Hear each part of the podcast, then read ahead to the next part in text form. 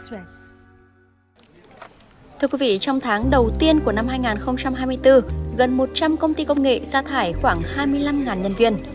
Giữa sóng sa thải, ngành công nghệ vẫn chưa có dấu hiệu hạ nhiệt, nhân sự Việt làm việc trong thấp thỏm hồi xưa thì người ta sống vô tư hồn nhiên lắm chứ còn bây giờ thì mặt thằng nào mặt thằng ấy cũng có nỗi lo liều ngay cả ngồi trong một bàn năm người thì cũng bốn người nói chuyện đi gặp bác sĩ tâm lý như thế nào? Ai cũng có vấn đề hết. Ở trong mùa này đi làm căng thẳng hơn gặp bác sĩ tâm lý nhiều hơn. Đây là mùa layoff thì cho nên là ai cũng sẽ sợ mất việc. Quý vị đang nghe podcast Vin Express hôm nay. Là kỹ sư công nghệ gần 5 năm tại một trong những tập đoàn công nghệ lớn nhất thế giới ở Silicon Valley của nước Mỹ. Phước Nguyễn 30 tuổi cho biết từ sau sóng sa thải trước, công ty bắt đầu thắt chặt nhiều chính sách hơn, đặc biệt là về cách tính hiệu suất công việc.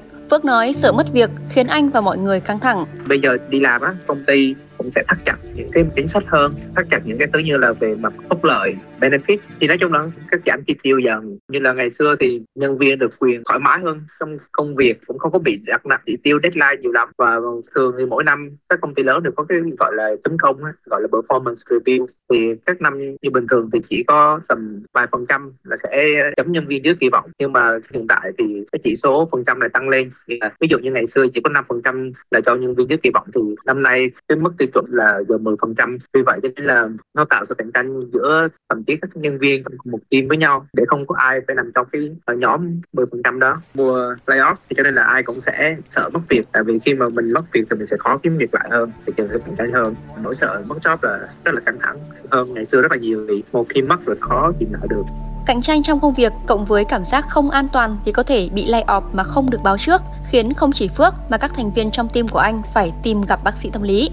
Ai mà làm không tốt thì dễ bị cho ra đi hơn. Tất cả mọi người đều phải kiểu cố gắng nên là hắn sẽ tạo ra một sự cạnh tranh rất là mệt. Mình phải xem tự là cái hiệu suất công việc của mình có ngang ngửa với đồng nghiệp không thôi để mình không nằm trong nhóm bị performance kém cái mà anh đang lo là lo bị đánh giá kém, hậu quả của cái việc mà bị kết quả kém nó nặng nề hơn. Tại vì nếu mà kết quả kém cũng tương đương với việc là anh có khả năng bị mất việc. Mất việc xong thì anh có thể khả năng là không được ở mỹ. Mất khả năng chi trả cuộc sống. Cái hệ quả của cái việc mất việc ở đây thì cũng căng thẳng. Ngày xưa thì tất nhiên là mọi người đều rất là tự tin về khả năng của mọi người. Nhưng mà sau cái đợt này anh mới thấy được là dù những người mà đã từng tự tin hay là thấy mình giỏi đến mấy nữa thì ai cũng có một nỗi sợ bị lay off thôi. Rồi là mọi người không biết được là mình sẽ làm tốt như thế nào rồi là cái vị trí của mình là có trong cái priority của công ty không sẽ có những cái team sẽ không còn là trong chiến lược công ty nữa cũng sẽ bị cắt. Nên đó cũng là một cái ờ, nỗi sợ.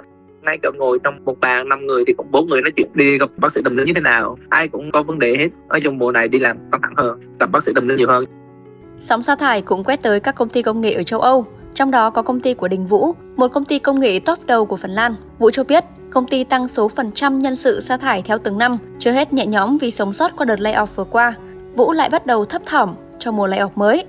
Kinh tế hơi suy thoái ở Phần Lan nên là đi 20% thì ờ, công ty em có tầm 500 người thì đi 20% là tầm 100 người thì 100 người ra đi ở office Helsinki. Bây giờ công ty còn hơn 300 người.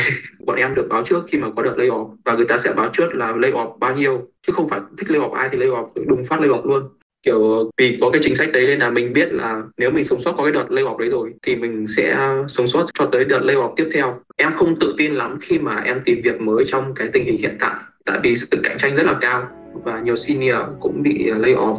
Em không tự tin cho tới khi đợt lay off tiếp theo. Sóng sa thải cũng ảnh hưởng tới những thực tập sinh như là Hoàng Long, thực tập sinh tại tập đoàn Amazon. Công ty vừa cắt giảm tới 40% nhân sự tháng vừa qua.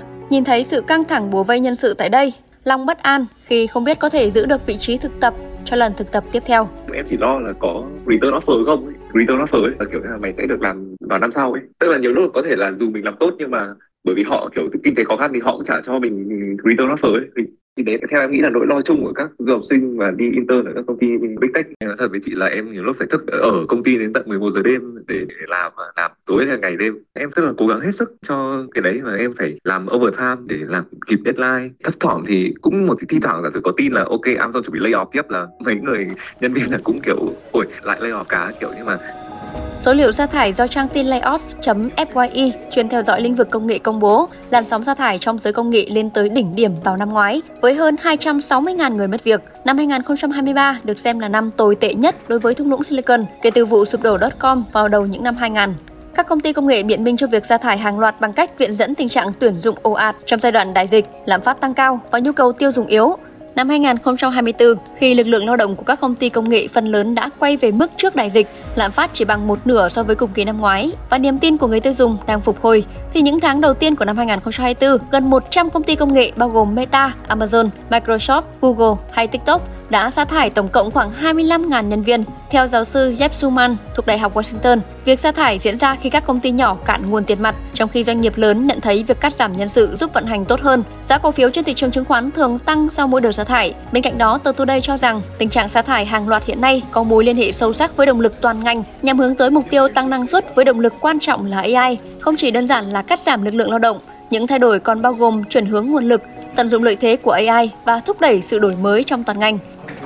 Thấp thỏm trong mùa sa thải khiến Phước Nguyễn mệt mỏi tính đến chuyện về lại Việt Nam. Xong Phước phó mặc số phận, việc trước mắt là cần cố gắng vì có được công việc ở Mỹ luôn là giấc mơ của anh. Thật sự anh cũng nghĩ đến chuyện về khá là nhiều nhưng mà hiện tại thì anh cảm giác như là việc anh ở lại kiểu giống như làm ráng em ráng được bao nhiêu thì ráng. Tại vì mình nước ngoài về thì dễ nhưng mà từ về Việt Nam lại đi ra hoặc là nước ngoài thì khó. Cho nên là mình ở ngoài bao lâu càng lâu càng tốt. Và thứ hai là mình xây dựng tài sản của mình. À đặc biệt là phải có kiểu giống như thẻ xanh rồi chẳng hạn có định cư thì nhiều người mà ở Mỹ sẽ người ta sẽ cố gắng khi có được một cái thẻ xanh trước khi người ta về kiểu mình chán Việt Nam quá rồi hay là mình công việc mình không được như mình muốn thì mình có thể trở lại Mỹ còn với Đình Vũ tại Phần Lan, cố gắng bỏ qua sự lo lắng, Vũ dành thời gian rèn luyện bản thân, học thêm nhiều kỹ năng mới, mong sống sót trong mùa layoff tiếp theo. Bởi vì lo thì cũng không giải quyết được cái gì cả.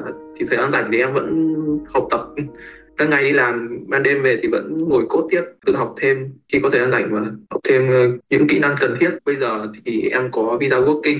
Hiện tại thì kể cả khi em bị đuổi em vẫn có quyền ở lại Phần Lan cho tới ngày mà visa working của em hết hạn và nó sẽ hạn trong 3 năm nữa. Tức là kể cả em bị lay off em vẫn có tập nguyên một năm để em tìm việc mới. Nó khác với ở Mỹ hay ở Sinh ở những cái nước mà không có việc tập tống cổ về luôn theo các chuyên gia kinh tế, việc cắt giảm thời gian này mang tính mùa vụ khi các CEO bắt đầu lên kế hoạch kinh doanh năm mới và điều chỉnh ngân sách. Tuy nhiên, giai đoạn hiện nay cũng có những khác biệt, bao gồm ngành công nghệ vẫn chưa kết thúc đợt sa thải từ năm ngoái và nhiều công ty nói chung đang gặp khó trong việc chuyển chi phí đầu vào cao hơn lên giá hàng hóa, dịch vụ đến tay người tiêu dùng. Do vậy, họ chọn sa thải. Sau khi tiếp xúc với nhiều CEO, Andy Challenger, Phó Chủ tịch cao cấp công ty dịch vụ giới thiệu việc làm Challengers Gray and Christmas tại Mỹ cho biết sẽ có nhiều đợt sa thải hơn có thể xảy ra ở các tập đoàn Mỹ. Mặc dù các nhà lãnh đạo có thể sẽ không sa thải diện rộng năm nay, số lượng vẫn nhiều hơn trước và hiện tại thì tất cả đều xoay quanh việc cắt giảm chi phí. Thông tin vừa rồi cũng đã khép lại chương trình hôm nay. Xin chào và hẹn gặp lại.